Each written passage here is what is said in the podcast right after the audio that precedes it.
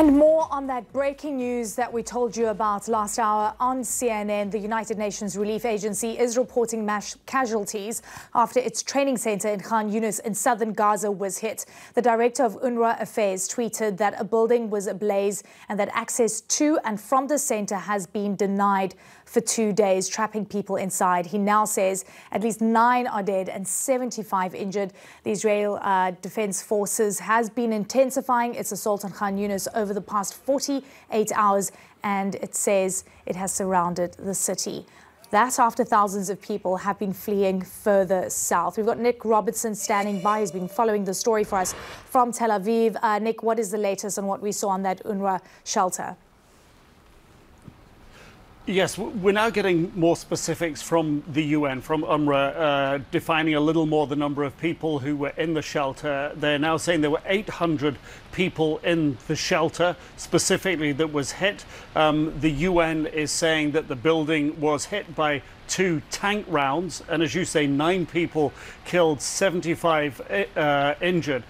Uh, an eyewitness uh, there at the shelter described Israeli tanks being outside of the shelter, uh, describing seeing people with many shrapnel wounds, also describing the situation at the shelter whereby they haven't been able to leave the, the shelter for two days because it's been too dangerous. Now, this falls in an area uh, that the IDF has, has had uh, an uptick in activity, an area that they have told local residents that they should leave. And that area includes two hospitals uh, and a Palestinian uh, Red Crescent uh, headquarters as well in those hospitals uh, and, and at the Red Crescent headquarters as well, They've described a similar situation over the past few days where it's too dangerous to leave, that the medical facilities can't operate properly, that there are people who need dialysis, people uh, at the hospitals within, within hundreds of people with infectious diseases um, and uh, or infections rather,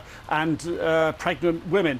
So it's an area where the IDF now describes that they have encircled Khan Younis, that they are continuing to target terror cells there, that they say that they have rounded up weapons caches in that area, but absolutely it's been a focus of an intensification of the fight in that area of Khan Younis, um, and the UN now uh, giving us a little more clarity on precisely what happened. This so many people now desperately seek shelter, uh, many of them in UN compounds and UN buildings that are absolutely crammed and crowded because they normally wouldn't house and hold so many people. This appears to be one of those buildings.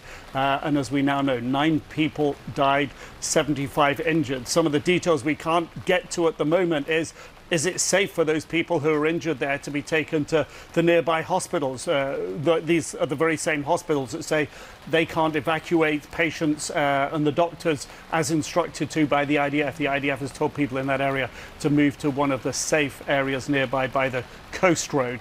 Um, so it, it's a very dangerous area, and, the, and there are details about this that we're still only learning right now. Yeah, we, we, are trying to get more information. Of course, we're tracking what UNRWA is saying specifically on X right now. And this is where, you know, they're, they're really putting up a lot of what has transpired in the last few hours. Uh, but Nic, importantly, they have reiterated something that we have been covering and frankly been hearing. Difficult to move out of those areas, difficult to get to safety, roads being blocked, um, and of course, extremely dangerous because we've been hearing they've been shooting um, outside of those hospitals, Al Nasser and Al Amal as well, um, the UN's shelter as well, reiterating that point in just, just how difficult it is for any kind of evacuation and in terms of getting to any forms of safety. For people in those areas right now, an incredible sense of very, very real danger right on their doorsteps that they can't get out of the way of.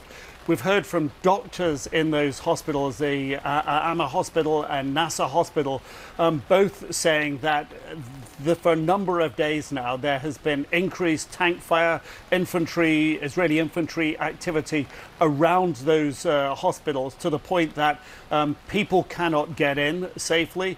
That they cannot get out, that the number of doctors over recent times has been reduced, so they don't have an adequate number of doctors in those medical facilities to handle the patients that they have. So th this this area that the IDF is focusing on, because as they say they're going after the terror cells, we know that typically uh, in other parts of Gaza, hospitals have become a focus for the for the IDF to um, either want to take control of completely or at least control the neighborhoods around them. And this seems to be part of that same strategy that they're using here. Um, so in this intensification of fire, and we're still waiting uh, for the IDF to give uh, a clarification from information that they will have from their troops on the ground about precisely what happened. But this building um, at the center of the incident today was a UN shelter, according to the UN, that was housing 800 people who, like the people in the hospital nearby, felt that it was too dangerous for them to go and seek shelter in the safer areas that the IDF had been instructing them to do. Nic Robertson, thank you very much for staying on top of this. We are monitoring um, the latest out of UNRWA after that uh, training uh, facility, which is housing about 800 uh, people in a shelter, um, has experienced strikes. Nine people are dead, 75 injured. Nic Robertson um, is on top of that story for us. We'll give you updates as they play out.